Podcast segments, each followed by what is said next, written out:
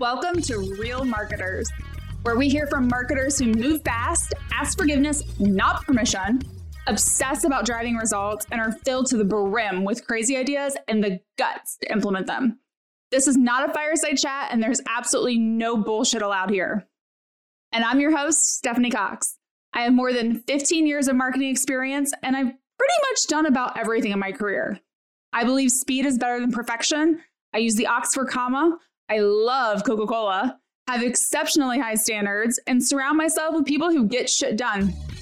On this show, my guests and I will push boundaries, share the real truths about marketing, and empower you to become a real marketer.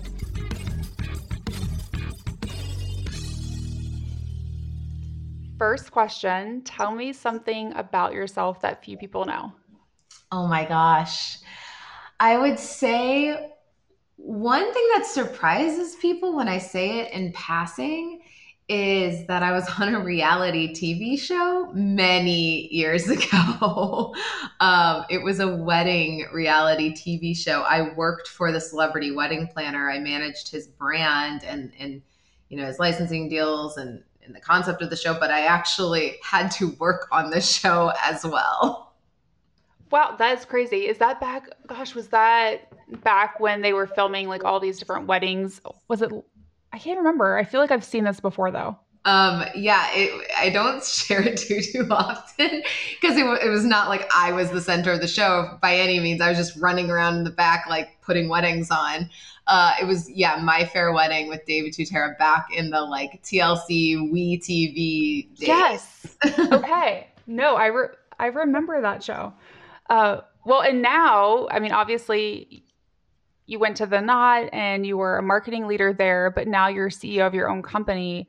I would love to learn how you went from, you know, like you just talked about, helping plan and manage the brand of a really well known wedding coordinator to running marketing for a huge, you know, the Knot's a huge corporation. I think most people know who they are, to now becoming a CEO.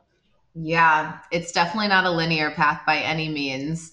And I wish I could say hindsight bias, like I had it all perfect, perfectly planned, and that's exactly what I knew I was going to be doing, but I didn't. Um, so I started my career in professional services. Actually, I worked for Ernst and Young right out of college, and I managed their Entrepreneur of the Year program and so you were you analyze companies you shepherd the founders through that program. And these are founders of like huge companies. Like one of my founders was the ceo Lynelle kirby of ulta salons. Um, so, so i got to really have a front row seat of what they were experiencing and the hardships. Then i moved from chicago to new york and realized that I wanted to understand brand marketing like at the ground level. I felt like if I ever wanted to work for a brand or like a big brand like an Ulta or whatever, or even start my own company, I didn't know kind of the the ground floor of omni-channel marketing. So I figured the best way to get my hands on that was to go to a small company where I would just be tasked with everything. And that definitely gave me kind of the drinking through a fire hose uh, experience of what it's like to be a holistic marketer. Then from there, I saw some pain points in the wedding industry and it was it was karmatic timing a guy that um, was I sat on a junior board for. He was thinking about starting a company in the wedding space, and we connected. And he's like, "I want you to build this with me."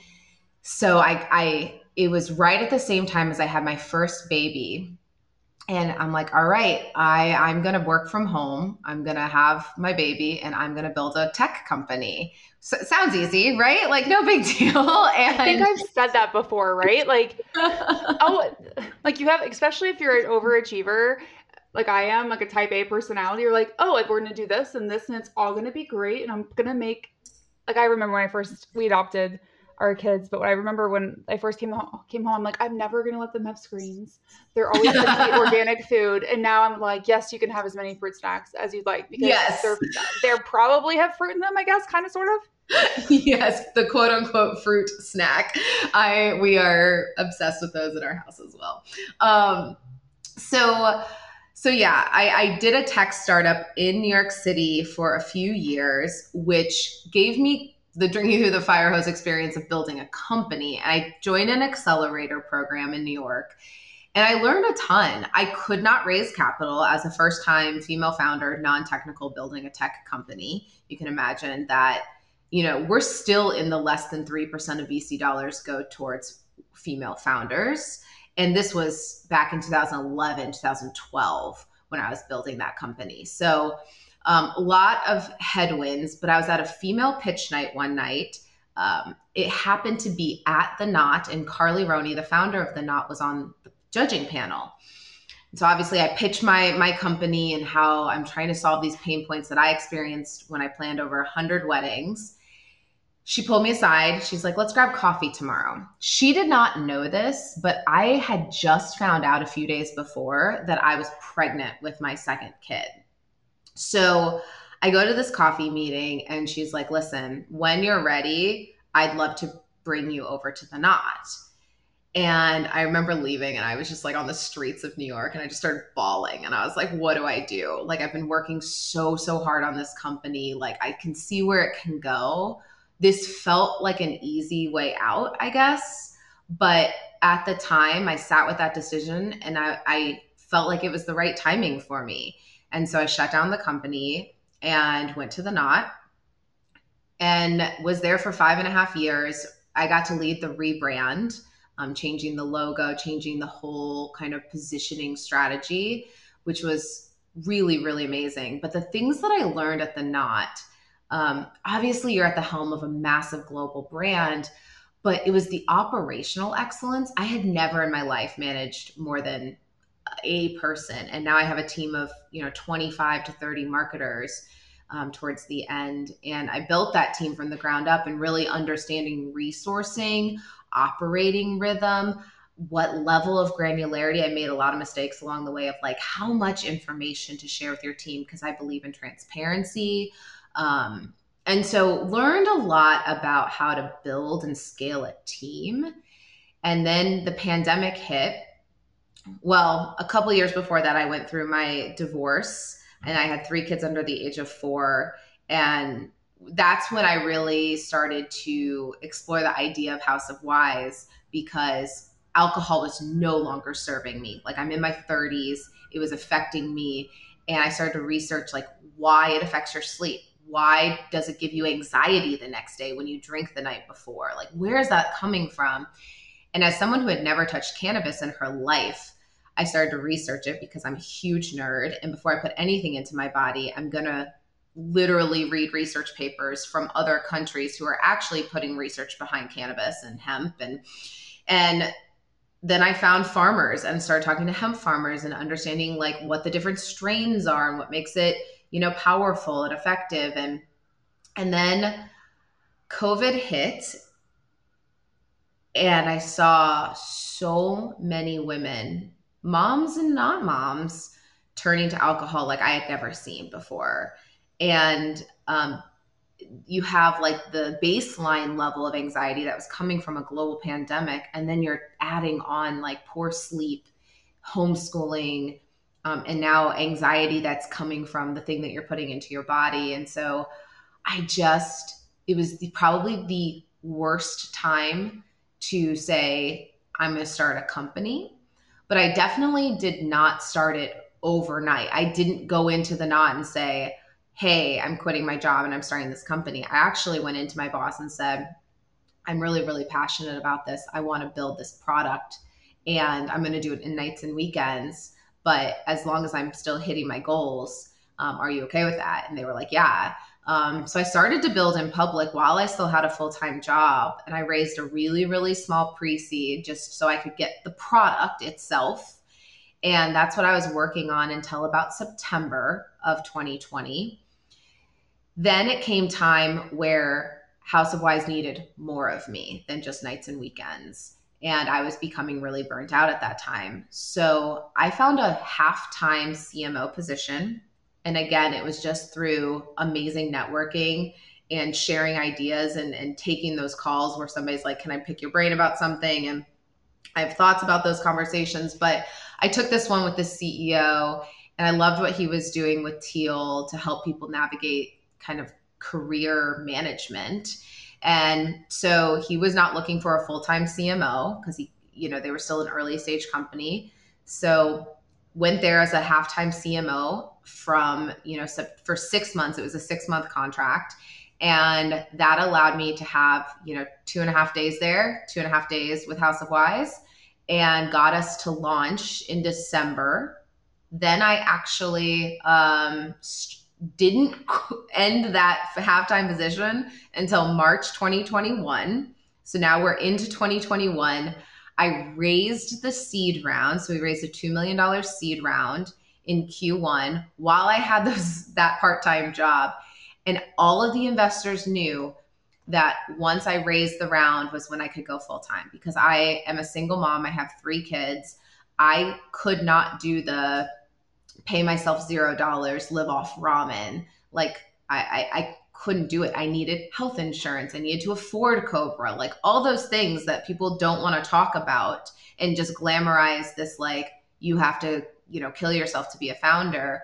Um, that's why it, it, there are so many people. There's a gap. There is a wealth gap. There is a gender gap to being a founder. But um, but yeah. So March of 2021 is when I became full time founder and, and CEO of House of Wise. What was that transition like going from? I mean, you had done it before when you tried to do the tech startup earlier, but what do you think, you know, being a marketing leader at a global brand helped prepare you for running the company that you have today? I think one of the things, so I similar position, marketing leader most of my career, and now I run a I run Limivate, and it's an interesting jump and if you would have told me 10 years ago that I was going to run a company someday, I ne- that was never something that I thought I was going to do. It's not typically what a lot of marketing leaders are told the next step is for them, right? It's like you right. become a director, then a VP, then a CMO, and then that's where you stay forever. Yeah. So yeah. How how has that been for you? Like what do you think as being a marketing leader you've been able to bring to that CEO role that has helped you or what's hindered you? It's a great question. So if you would have asked me after my first company if I would ever be a founder again, I would have been like, "You're hilarious!" Like, no, flat out no. Um, I made so many mistakes the first time around, and looking back, I was like, I didn't know what I was doing, and and no, but um, now I'm less emotional about being a founder. I, I it's tied less to my identity, if that makes sense because it is my second time around and i know that failure is is an outcome that could happen and i don't fear it um, i also feel more confident in who i am as a leader um, because that takes time and that takes trying on different shoes so to speak of like your leadership style. And one of the th- I, I, would say things that um, help me from being a, a marketer into a CEO is just acute awareness to the customer because as a marketer you're you're the closest to the customer. You're thinking about how to talk to them what is landing with the audience um, how to bring them in what kind of content etc who's the demo? What are they asking for? What are they liking? Um, and then seeing what other brands they engage with. Like you have a front row seat into who the customer is. And at the knot, we always had that kind of like church and state struggle of like product versus marketing. And then we, I brought in, we went on a Silicon Valley like tour and researched what product marketing was and how it was used. We met with like Uber and Airbnb and Facebook, and we met with all these people just to understand like how can product marketing kind of bridge that gap? Um, things that I feel ill prepared for is, and, and again, it's not my first rodeo just because of my time at Ernst and Young, but like, I do not like doing the like core ops stuff. I'm a starter, not a finisher when you think about work styles. like I am a zero to one. I love to think about strategy. I love to think about what the end result needs to be, how to define success. I also, as a CEO, and our team is so small still. I think people think that we have this like team of like 30 people. We're a team of five.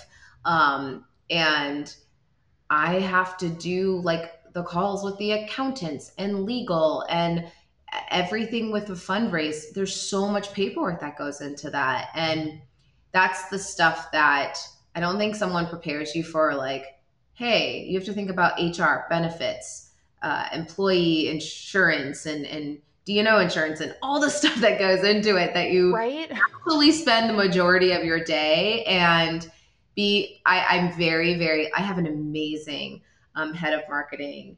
And one of the things we had a very honest conversation about is how do I keep my CEO hat on and not put the CMO hat on? Because that's the hat that fits me really well and I like it the most. And, um, but that is her job.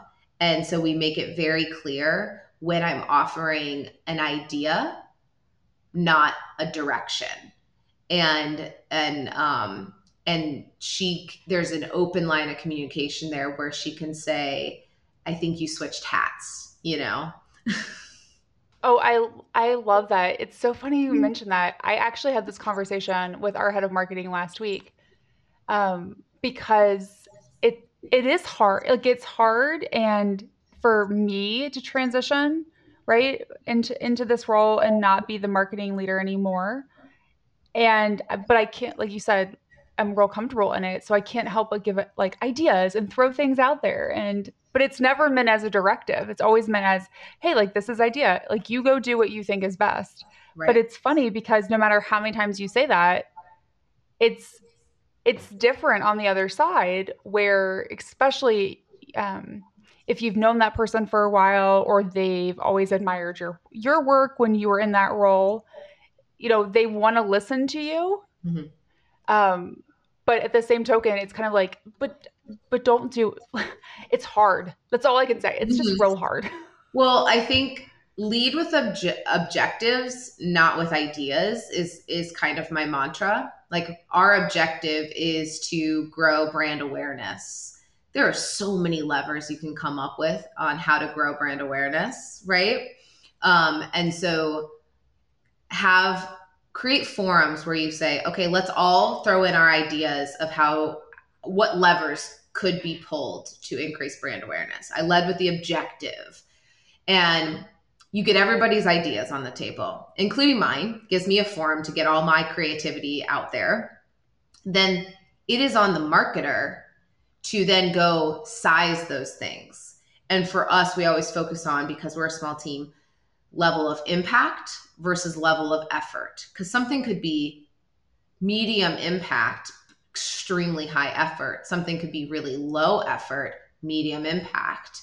You're going to choose the low effort, medium impact, right?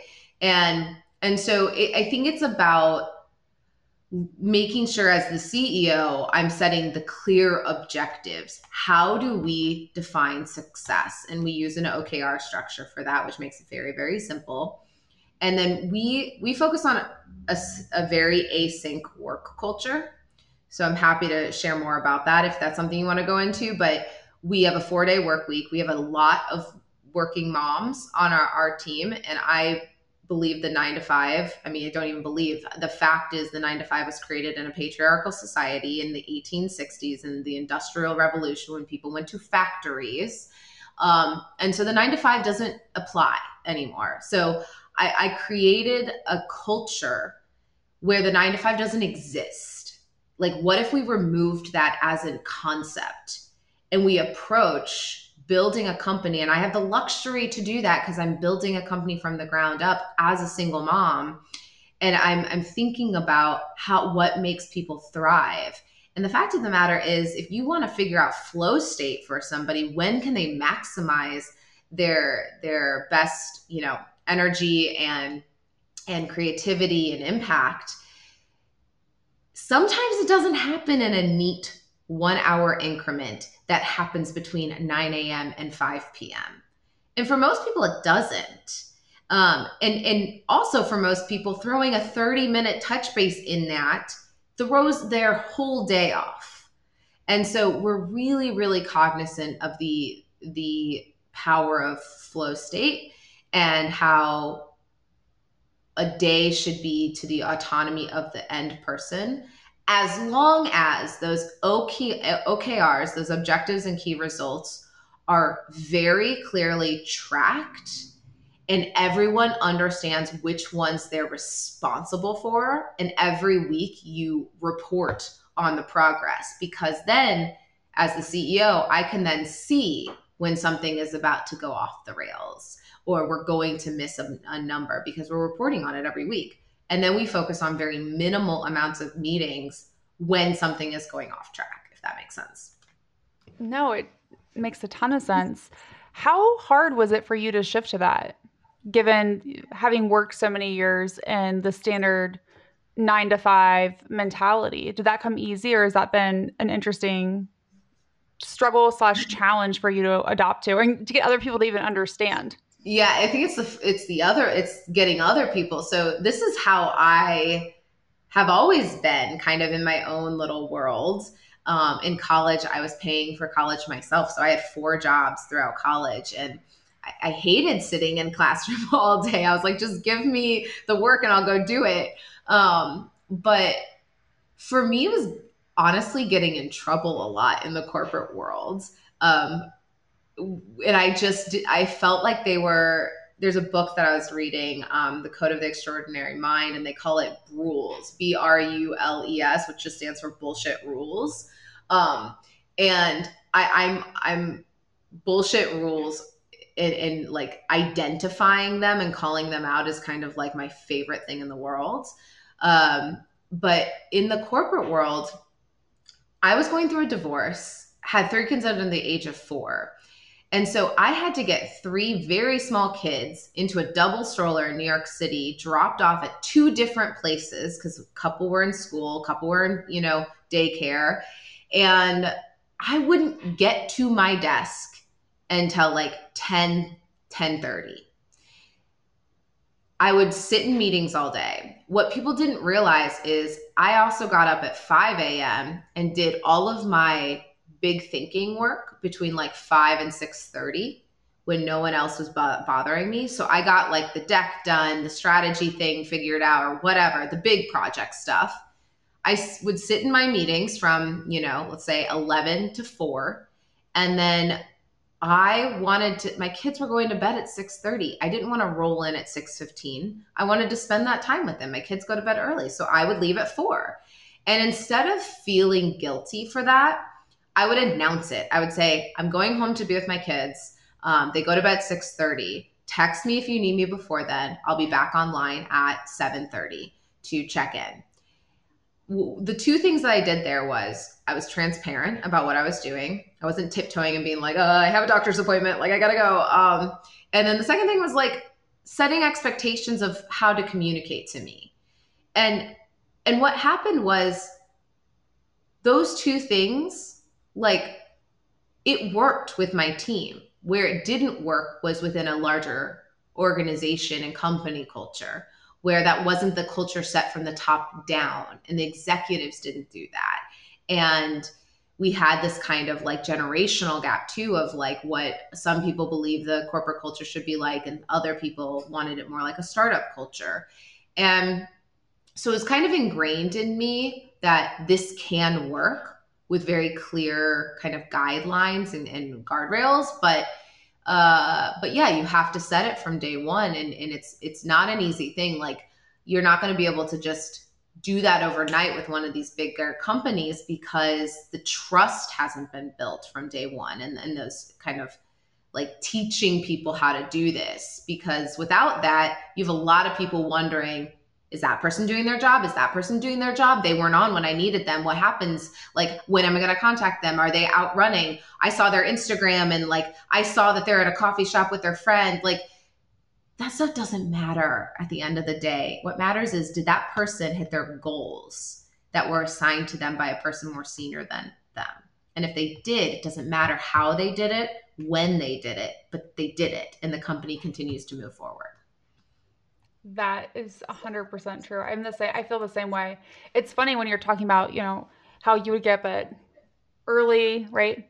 Five o'clock to start thinking about all the big picture strategy things. I'm the opposite. I'm a night owl. Yep. So I I spend a lot of time um, at night getting things done after my kids go to bed. Mm-hmm. And ever, it's funny because other people will be like, "Oh, you need to not work at night." I'm like, "Why does that? Imp- how does that impact you?"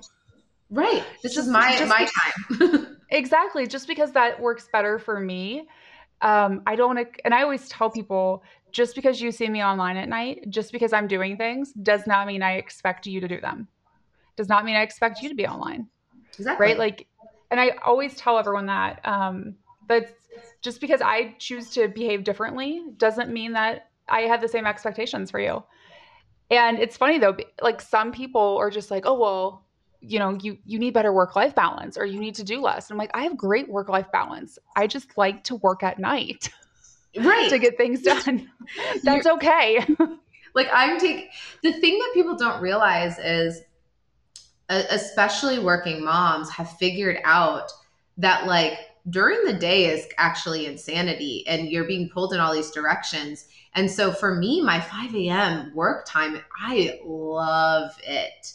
Like I love sitting there when it's quiet and no one's bothering me and I can actually think clearly before the day has like gone ahead. And then during the day, when like I can't get more than 20 minutes of consecutive work in and I'm just responding to notifications, I'll be on the treadmill if I need to. Like I've got work life balance and I'll take care of myself, but my 5 a.m. work sprints like are what is moving things forward and that's what works for me. I love that. I, same way I always tell everyone, you got to do what works for you, not what works for someone else. And I think it's hard that's the one benefit I think of COVID. It's happened is that more companies, not all, because I think there's some that are trying to revert back to the way life used to be, mm-hmm. are starting to understand it should be more about the results than about the time in the seat, the time in the office, etc., and that people can work differently and work from different places and still be just as productive, if not more, than they were in the old way of doing things. Exactly, hundred percent. So one of the things that you mentioned earlier was people think that House of Wise is a bigger company and has more employees than than you actually really do. Why do you think that is? Does that tie into how you've been intentional around branding at all? I definitely think so. Um, we, well, okay, two things. One is definitely the branding, and two is the community. So, branding first, because that's my wheelhouse and I've had the luxury and an amazing experience of working with like the pentagrams of the world to redo the Knot visual identity. Um, I knew how to build a brand from the ground up and how to create a cohesive visual identity system and how to create a brand strategy. And so that that's my superpower. And so launching our V1 of the brand looked like, I, I would say, having done startups before, like most people's V3 or V4, right? Like you go through kind of like those iterations. So I think that's number one. We just had that luxury. That is our our team is a team of marketers. We get cohesive brand, you know, positioning and cohesive copy, etc. Um, the second thing is the community, though. Uh, for about six months prior to launching House of Wise in December, I started to collect women's email addresses who would contact me and just be like would love to learn more about what you're doing. Because i would i would talk on social media how i, I want to build a company that is empowering women but not just like in this kind of like bullshit way with just like words but with products.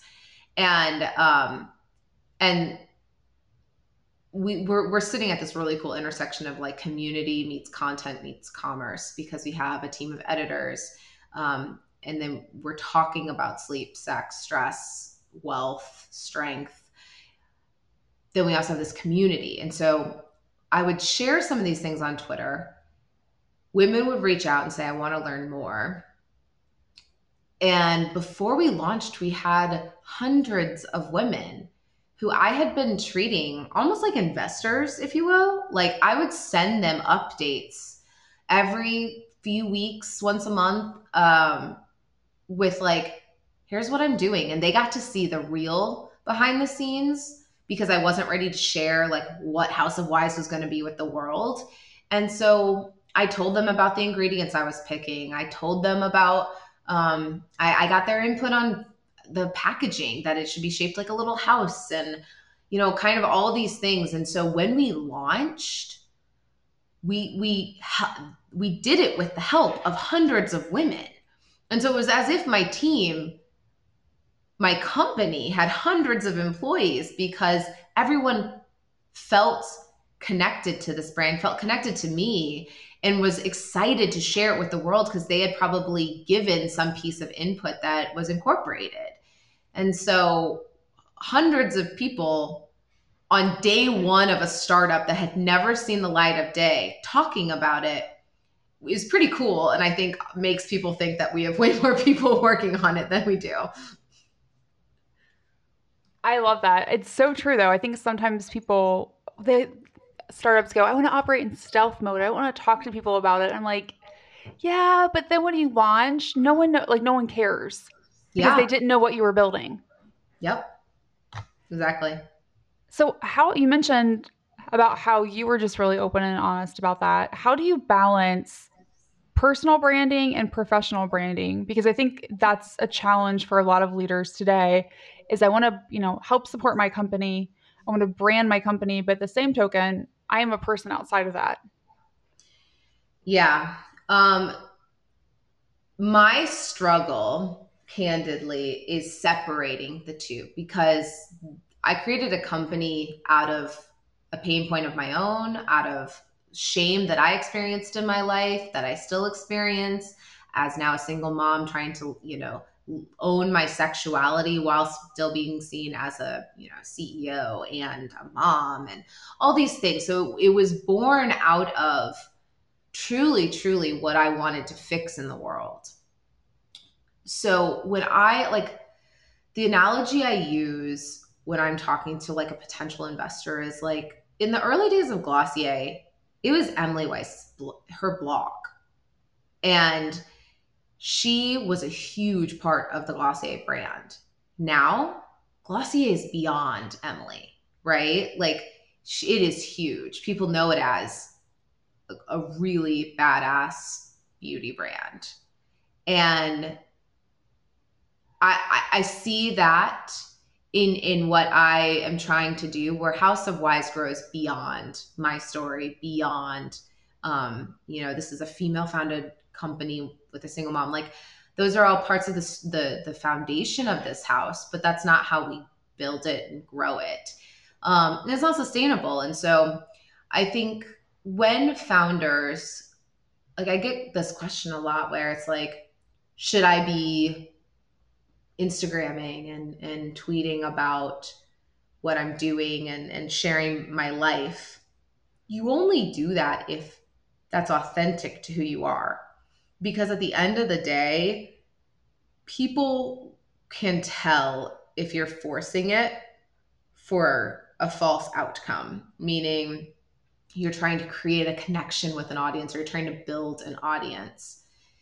And also, you burn out. Like, if, if anybody has ever tried to be a content creator, you have to be consistent. People start to really get excited about your life and sharing it and for me, I truly, truly enjoy doing it because I feel less alone. Being a solo founder and a mom, I don't have that much of a social life. And for me, I love giving the behind the scenes because other people give me that feedback of, are they connecting to this? And it helps me build a better brand because I feel like I'm talking to my audience every day. But if it's not something you wake up truly excited to do and you feel like you have to do it, then don't do it because you won't stick to it. It'll feel disingenuous and um, you you won't ever reach the outcome that you're looking for. I have fallen in that trap a couple times. I love talking about different things, but sometimes content creation, especially when you do it for for work a lot, it, doing it personally can feel a little bit like exhausting. Like I don't want to think about anything else, or I, or I'm sure everyone's already heard what I have to say. It's it's funny, and you're right. It, you do have to be consistent with it to make it really effective.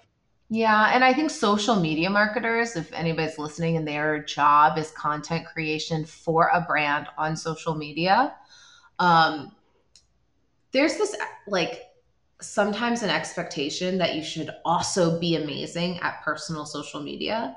And I want to just be very clear that those two things are not mutually exclusive. Wait, is that the right? They're not they don't need to coexist is actually the right phrase because you can be great at brand account marketing and then want to be private in your life or want to unplug and those two things do not have to coexist and if anyone ever tells you like oh I don't know. I looked at your social. Your social grid isn't really branded, and you know, it's just friend photos or whatever, and you're not gonna, and you're applying for a job, then they don't understand social. And I, I, I just think that social media marketers have it even tougher because they spend all day on these platforms. Whereas, like to me, social media is an outlet from my Excel spreadsheet nightmares that I'm in. so I love it because I get to go there and feel like a boost of creativity and connection.